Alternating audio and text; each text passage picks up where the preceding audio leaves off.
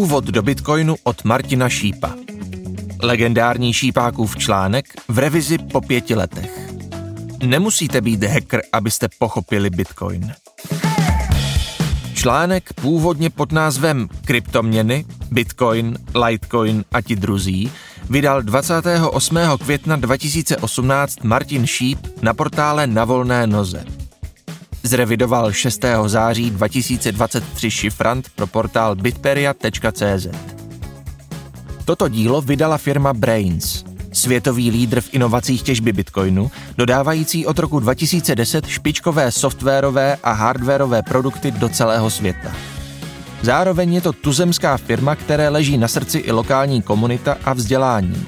Proto založili neziskové nakladatelství, které se zaměřuje na vydávání bitcoinové literatury a v portfoliu má již přes 10 knih jak světových, tak i místních autorů. Fyzické kopie knih ke koupi i PDF ke stažení zdarma naleznete na bitperia.cz. Na této stránce najdete vše okolo Bitcoinu. Od článků, knih a podcastů až po bitcoinový merch a seznam lokálních eventů. Bitperia je jednoduše váš kompletní průvodce všeho důležitého okolo Bitcoinu. Za celý tvůrčí tým Brains vám přejeme příjemný poslech. Audioverzi namluvil a zpracoval Libor Bém.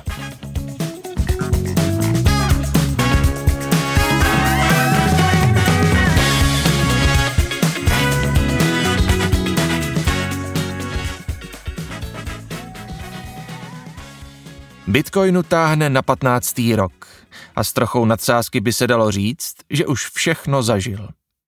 Zprvu nebyl ničím a posléze v něm spousta lidí přišla o spoustu peněz.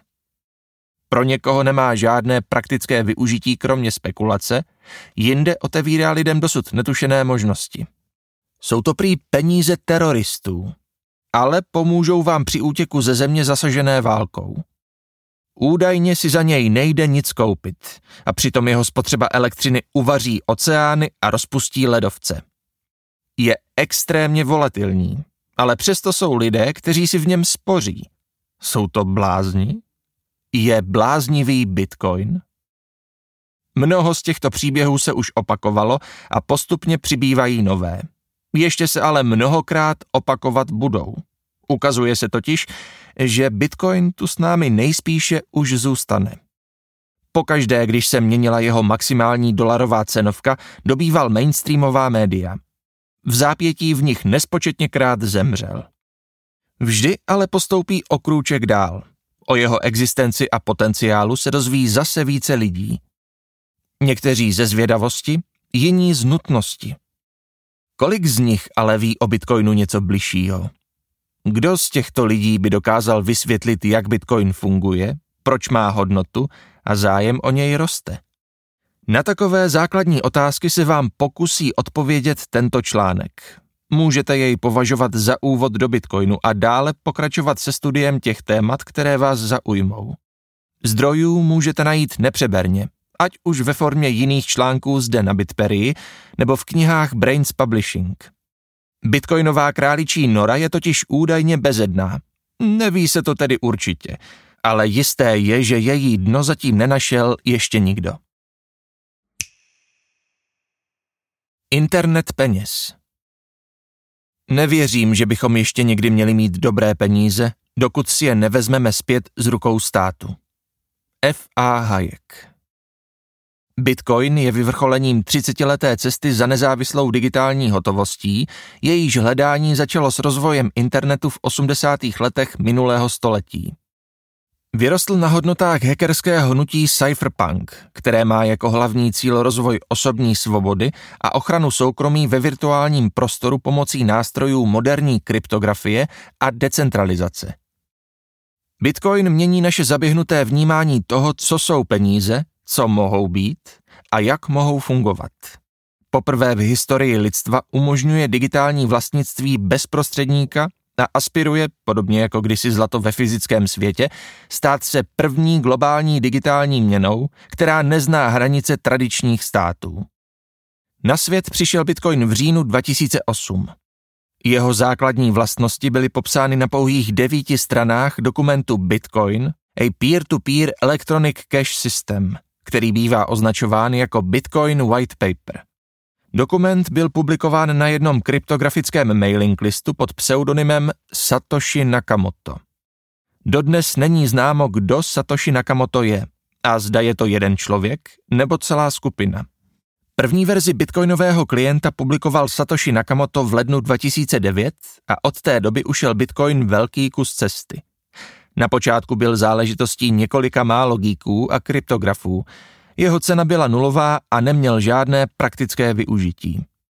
Poprvé byl kurz jednoho bitcoinu stanoven v říjnu 2009, a to podle energetické náročnosti jeho těžby, na 0,0007 USD. V listopadu 2021 přesáhl kurz jednoho bitcoinu hranici 69 tisíc USD. A v době aktualizace tohoto článku v září 2023 se pohybuje kolem 25 tisíc USD. Infrastruktura a ekosystém služeb kolem Bitcoinu se rychle zvětšuje a Bitcoin podpořil rozvoj zcela nového odvětví. I přes svůj dynamický růst je ale Bitcoin teprve v rané fázi rozvoje, a to jak po technologické stránce, tak i co do aplikačních možností a dopadu na společnost jako takovou. Ve skutečnosti je totiž Bitcoin nejspíše něčím větším než jen prvními svobodnými penězi internetu.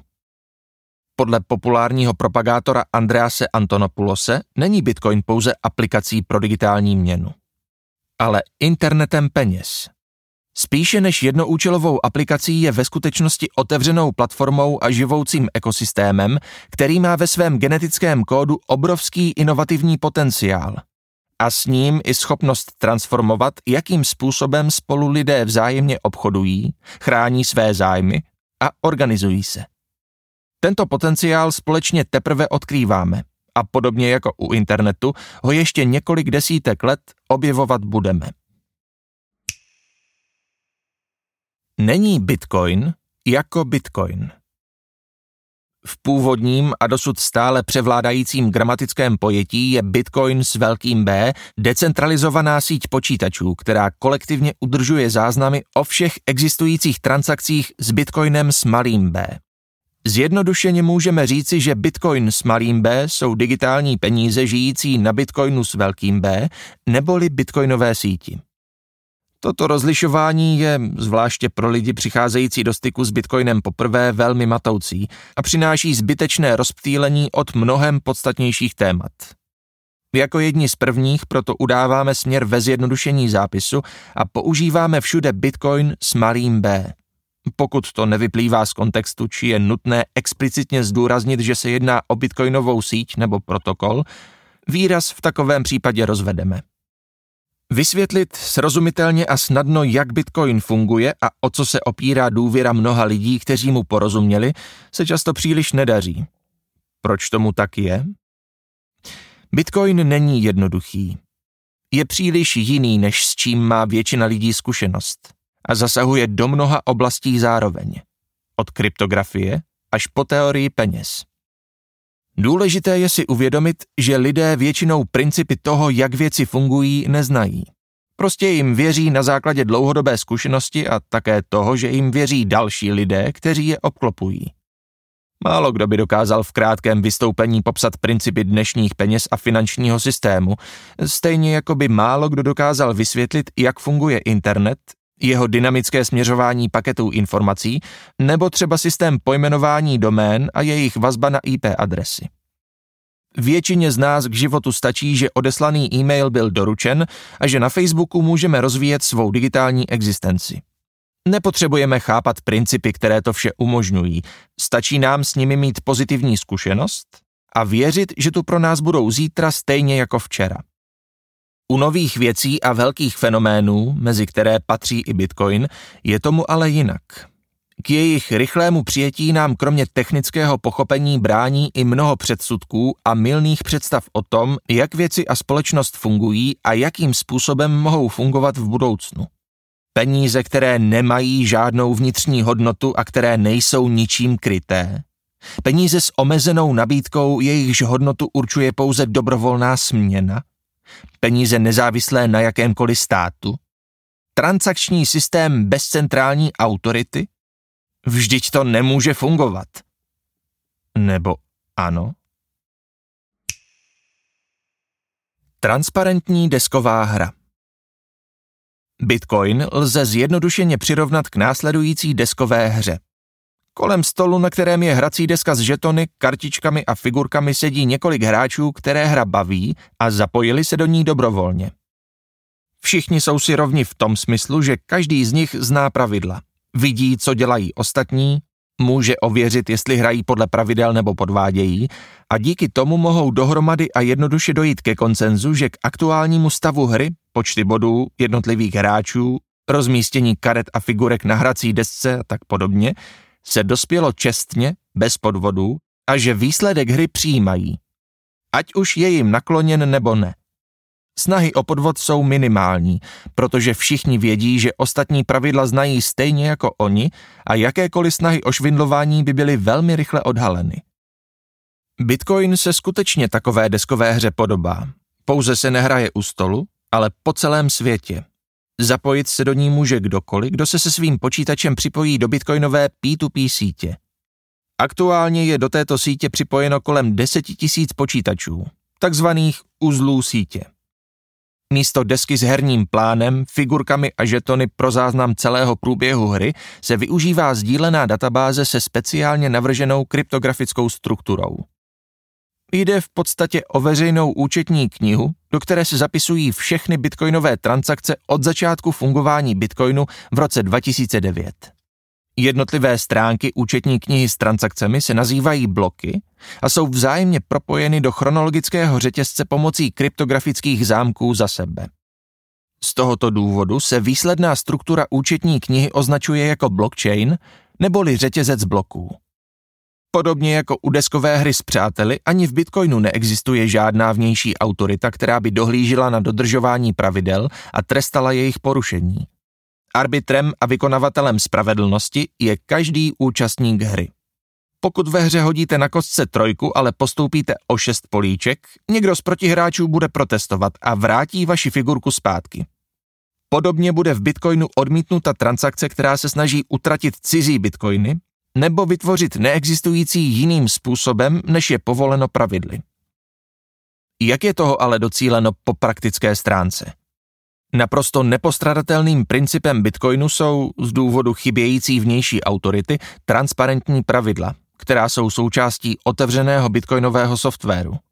Pomocí tohoto takzvaného bitcoinového klienta si kdokoliv na světě může stáhnout od ostatních účastníků sítě celý blockchain k sobě na disk.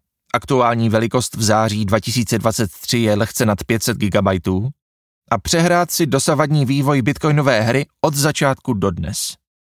Zároveň tak může ověřit, že všechny transakce byly správně autorizovány a že nikdo nevytvořil podvodně žádné bitcoiny navíc. V případě, že při kontrole narazí váš bitcoinový klient na nějakou nesrovnalost, což se občas u nových bloků stává, bude blok s chybou zahozen a s ním i všechny bloky, které na něj navazují. Jak si ukážeme níže, vytváření bloků je pro jednotlivé hráče velmi drahá záležitost a je s ní spojená netriviální finanční odměna, která v případě neplatného bloku není realizována. Takže celá práce přijde v ní več. Tento princip vede ve výsledku k tomu, že v Bitcoinu porušování pravidel nedává ekonomický smysl, protože vede k plítvání zdroji primárně toho, kdo je nedodržuje. Odměna, která všechno pohání. Každá dobrá hra motivuje své hráče k tomu, aby ji hráli a postupovali dále tím, že nabízí nějaké bonusové pamlsky. Pro Bitcoin je důležité, aby jeho hráči přidávali nové bloky s transakcemi a tím ho udržovali v chodu. Pamlsek, kterým Bitcoin odmění toho, kdo přidá nový blok, má podobu určitého počtu nových bitcoinů a také všech poplatků z transakcí do bloku zahrnutých. Aktuálně si tímto způsobem bitcoinoví těžaři, tak se nazývají účastníci bitcoinu tvořící nové bloky, přijdou na 6,25 bitcoinu za každý nový blok. Na rozdíl od běžné hry není v decentralizovaném bitcoinu objektivně určeno, který účastník je na tahu aby nevznikl chaos z toho, jak se jeden těžař přes druhého snaží posílat do sítě nové bloky a aby bylo možné nové bloky zkontrolovat nezávisle ostatními těžaři, kteří na ně chtějí navazovat, Existuje v Bitcoinu pravidlo, které vytvoření formálně správného bloku adaptivně stěžuje pomocí nastavení. Využívá k tomu parametr takzvané obtížnosti neboli difficulty tak, aby se všem těžařům dohromady podařilo vytvořit průměrně jeden blok za 10 minut. Běžně se v této souvislosti v médiích uvádí, že těžaři musí pro nalezení bloku vyřešit složitou matematickou úlohu. To je ovšem hodně nepřesné. Ve skutečnosti se těžaři jen snaží náhodným zkoušením velkého množství čísel nalézt to pravé, které splňuje aktuální podmínku. Je to podobné, jako kdyby u deskové hry mohl postoupit na další políčko jen ten, kdo hodí šestku. Hráči by mohli nezávisle házet tak rychle, jak dokážou. Rychlejší a ti, kteří mají více kostek, budou postupovat rychleji než ti nešikovní s jednou kostkou.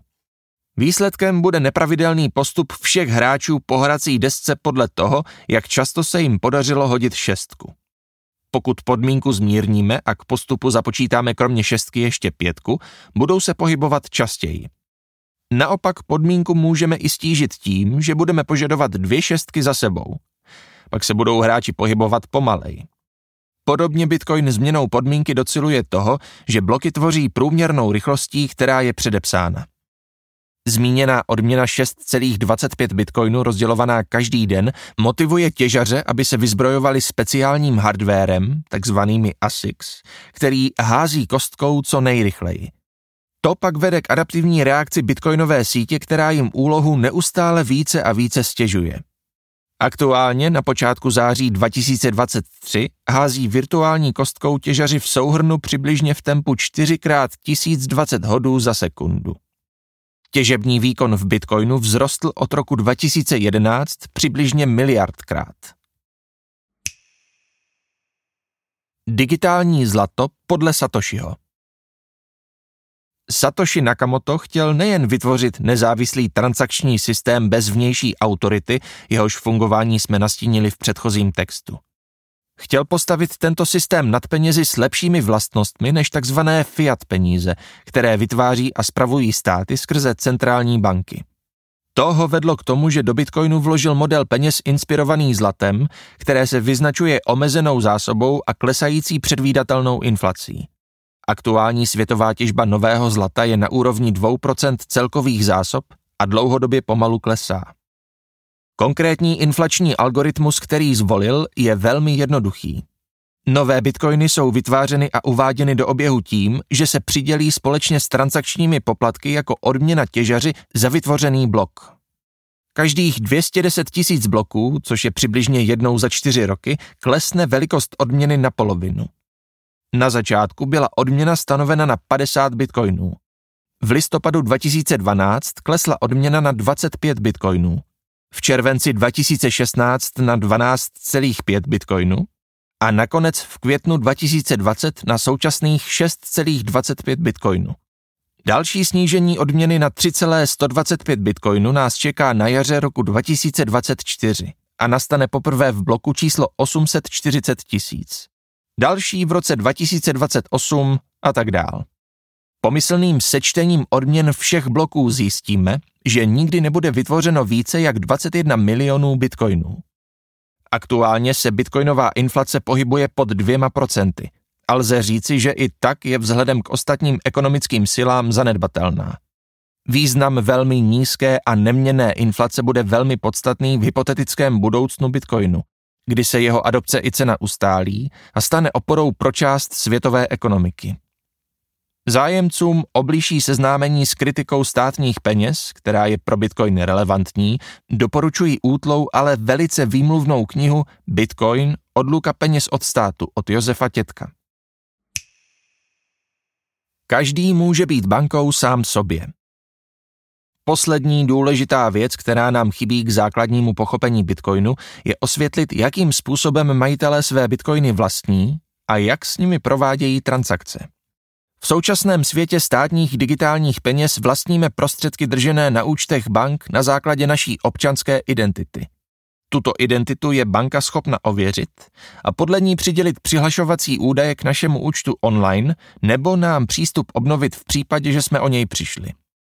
V takovém systému, kde za nás dispoziční právo nad naším digitálním vlastnictvím vykonává prostředník, můžeme o majetek přijít několika způsoby. Mezi ně patří především falšování identity, kompromitace systému přihlašovacích údajů nebo odepření přístupu k prostředkům bankou či jejich konfiskace státem. Existuje mnoho situací u nás i jinde ve světě, při nichž se naplno projeví, že prostředky uloženými v bance může plně disponovat i někdo jiný než my. V Bitcoinu je tomu jinak. Každý účastník může být sám sobě suverénní bankou a nemusí se spoléhat na žádné prostředníky, pokud si to sám nezvolí.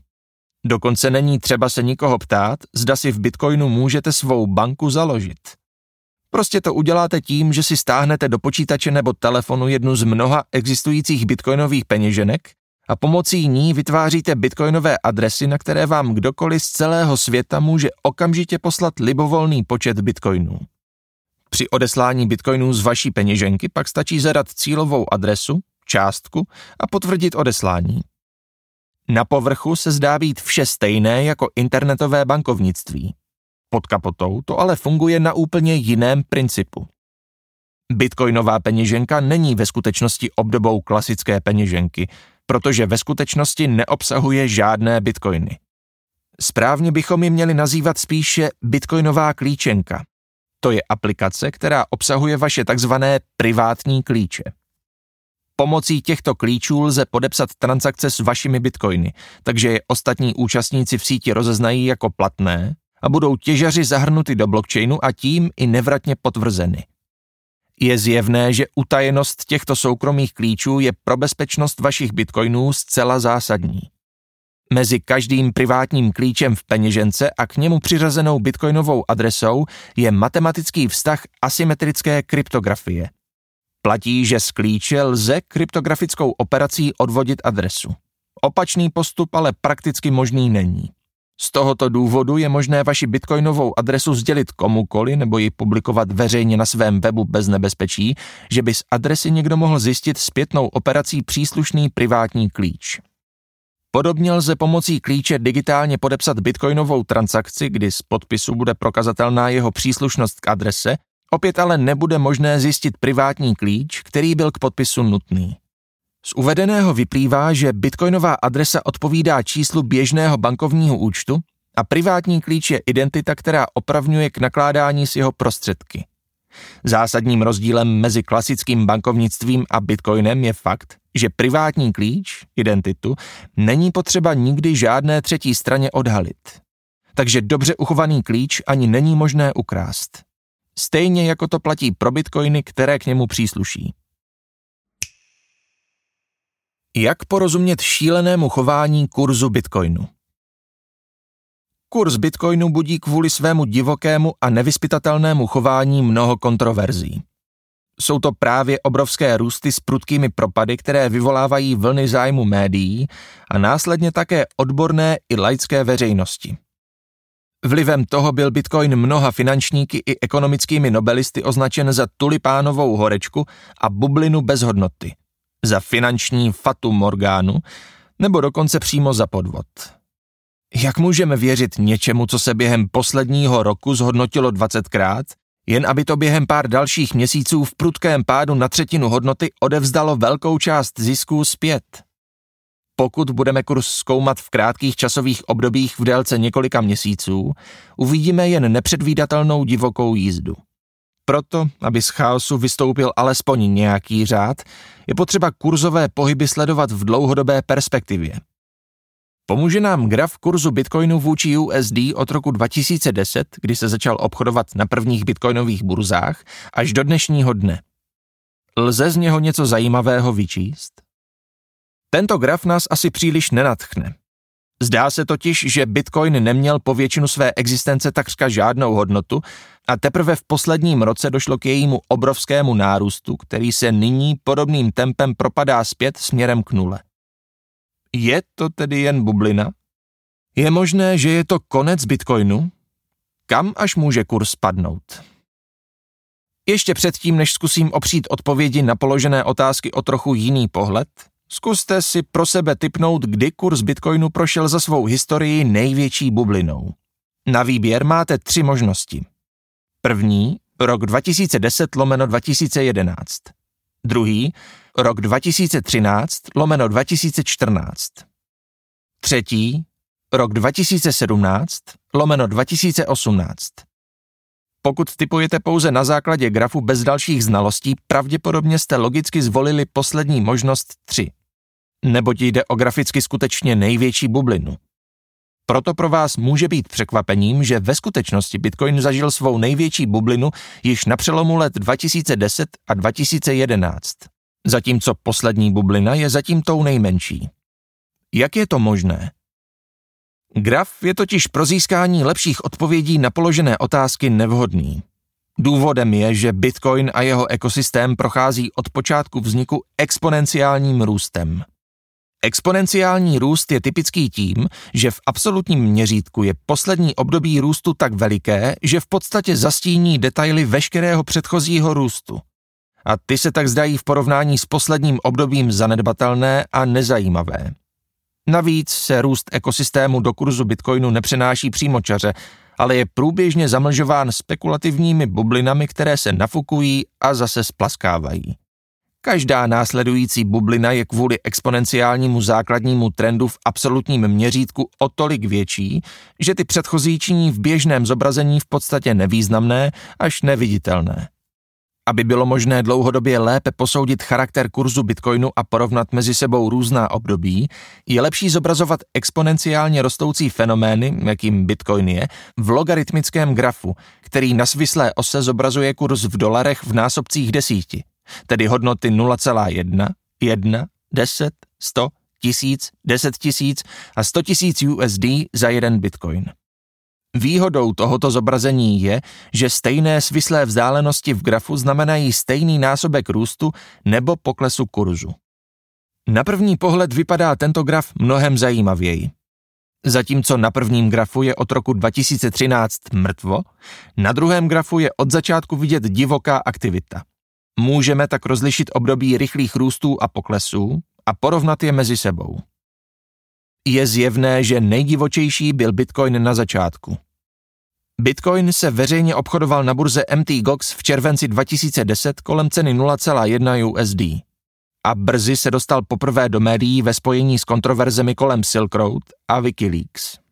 To vše vedlo během dalších měsíců ke zhruba 350 násobnému nárůstu ceny až na 36 USD a jejímu následnému 15 násobnému pádu na úroveň kolem 2 USD v říjnu 2011.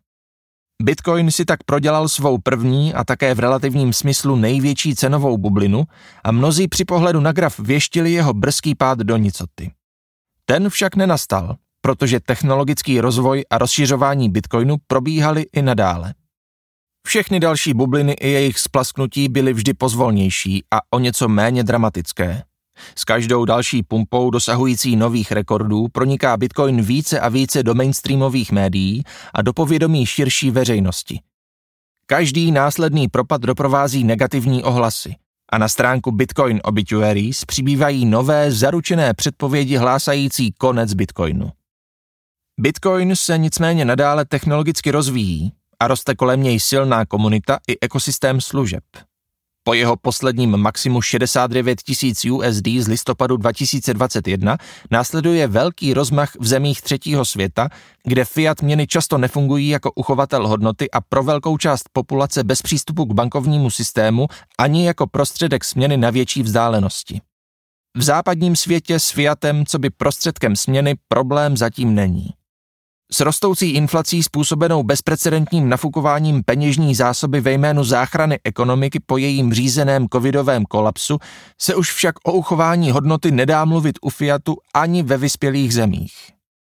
Bitcoin se také pomalu začíná etablovat na institucionálně finanční úrovni.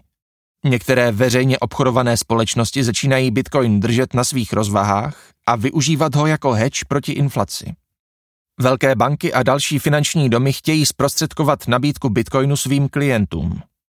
V září 2021 deklaroval středoamerický Salvador jako první země na světě bitcoin jako zákonné platidlo. Mluví se o tom, že by bitcoin mohly držet centrální banky v rezervách. Jak dlouho ještě vydrží dlouhodobý exponenciální růstový trend ceny, nevíme. Bude velmi záležet na dalším technologickém vývoji Bitcoinu a také na budoucí reakci států, jejichž penězům začne Bitcoin nejspíše jednou významně konkurovat. V září 2023 je celková tržní kapitalizace Bitcoinu kolem půl bilionu dolarů. To je na první pohled sice hodně, ale v globálním finančním světě je to stále jen kapka v moři a prostor pro expanzi je obrovský. Některé odhady optimistů jsou přitom opravdu vysoké.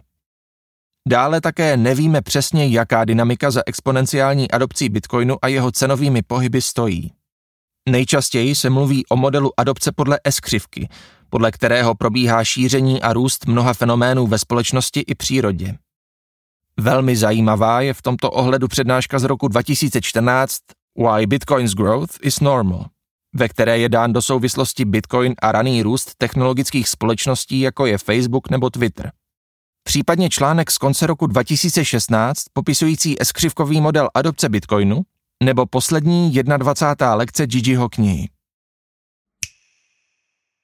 Fundamentální hodnota Bitcoinu už víme, že ekosystém Bitcoinu a s ním i jeho adopce roste exponenciálně. Otázkou ale zůstává, odkud bere Bitcoin svou hodnotu. Lze Bitcoin nějak objektivně ocenit? Lze mluvit o jeho vnitřní hodnotě?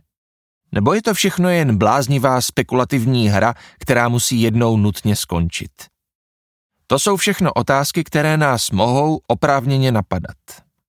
Problémem hodnoty se zabývalo v historii mnoho filozofů a ekonomů. Velmi užitečným přístupem se zdá být pozorování, že hodnota není dána objektivně vnitřními vlastnostmi nějaké věci, ale že je určována tím, jakou důležitost jí za určitých podmínek přisuzujeme. Jinak řečeno, hodnota věcí je subjektivní a mění se pro každého z nás v čase podle okolností. Co má větší hodnotu? Litr vody nebo kilogram zlata? Bez kontextu je to nesmyslná otázka. Preference člověka, který se plazí vyprahlý po poušti, se budou lišit od preferencí toho, kdo se doma večer sprchuje. Nejčastější omyl, který při vytváření závěrů o hodnotě věcí všichni činíme, je, že implicitně předpokládáme, že ostatní hledí na svět našima očima a nacházejí se v podobné situaci. Při uvažování o hodnotě bitcoinu bychom tedy měli co nejčastěji zkoumat, kdo a v jakých situacích ho bude dlouhodobě preferovat před jinými alternativami. Zkoumání komplikuje fakt, že bitcoin je novým společenským a technologickým fenoménem. Další komplikací je, že viditelné silné preference bývají často časově omezené, kolísavé a prchavé, zatímco ty dlouhodobé a velmi stabilní, které v souhrnu vytváří fundamentální hodnotu, nejsou tak zjevné, ačkoliv mají v dalším horizontu větší dopad. Jaké tedy mohou být stabilní důvody, aby někdo dal přednost Bitcoinu před ostatními možnostmi? Bitcoin je důvěryhodný a antifragilní, má dlouhodobě spolehlivější ekosystém než jiné alternativy. Je postaven na systému s transparentními pravidly, která jsou nezávisle ověřitelná. Dlouhodobá stabilita Bitcoinu se opírá o decentralizovanou infrastrukturu, která je v běhu bez výpadků od svého vzniku v roce 2009. Peníze od té doby odolaly všem dosavadním útokům a prokázali své antifragilní vlastnosti tím, že se vůči těmto útokům stali imunními. Bitcoin je otevřený a neutrální transakční systém. Nabízí větší finanční svobodu než státní peníze. Od prvního dne svého provozu má Bitcoin globální transakční schopnost, která ignoruje jakákoliv jurisdikční omezení. Jde o otevřený systém, do kterého se může zapojit kdokoliv a z něhož žádného účastníka není možné vyloučit. V Bitcoinu není možné konfiskovat komukoliv prostředky a neumožňuje ani cenzoru či zpětnou změnu transakcí. Bitcoin představuje neinflační peníze. Monetární inflace Bitcoinu je předurčená a rychle klesá k nule. Tím Bitcoin nastavuje zrcadlo všem centrálním bankám a ekonomickým hypotézám obhajujícím prospěšnost inflační politiky u státních peněz. V případě dostatečné a stabilní adopce v budoucnosti může Bitcoin hrát roli neutrálního a rezervního aktiva, jehož hodnota pomalu poroste se světovou ekonomikou. Bitcoin má větší síťový efekt a prověřenější ekosystém než takzvané kryptoměny. Bitcoin má největší adopci a ekosystém služeb a stojí za ním také největší komunita ideových podporovatelů, uživatelů a vývojářů.